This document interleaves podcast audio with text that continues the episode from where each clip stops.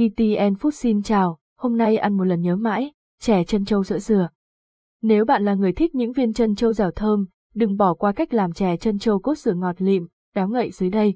Món ăn này rất thích hợp để giải nhiệt trong những ngày nắng nóng. Chè chân châu sữa dừa ngọt lịm, béo thơm những viên chân châu trắng muốt, xả thơm hòa quyện trong vị béo ngậy của nước cốt dừa chắc chắn sẽ làm bạn thích thú và nhớ mãi ngay từ lần đầu tiên thưởng thức. Nguyên liệu không cầu kỳ, cách làm chè chân châu đơn giản, bạn sẽ có ngay món ăn vặt thơm mát và đánh tan cái nắng nóng oi bức.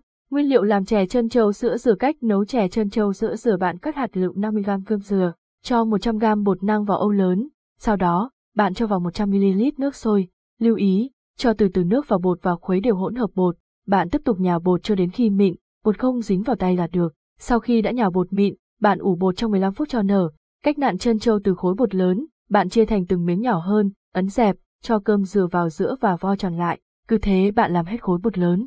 Kích thước viên chân châu lớn nhỏ tùy thuộc vào sở thích của bạn. Cho cơm dừa vào giữa và vo thành những viên chân châu tròn cách luộc chân châu không bị dính sau khi đã tạo hình cho những viên chân châu. Bạn phủ lên chúng một lớp bột áo bên ngoài và đem đi luộc.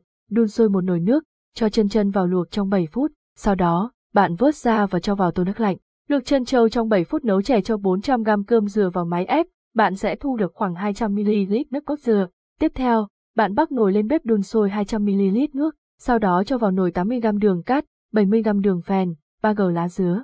Lưu ý, bạn nên khuấy đều để đường tan đều. Bạn tiếp tục cho 200ml cốt dừa vào nồi, khuấy đều tay. Khi nước cốt dừa sôi lên, bạn cho vào 200ml nước dừa tươi cùng với những viên chân chân và đun sôi trở lại thì tắt bếp. Cho chân trâu vào nấu cùng nước cốt dừa cuối cùng.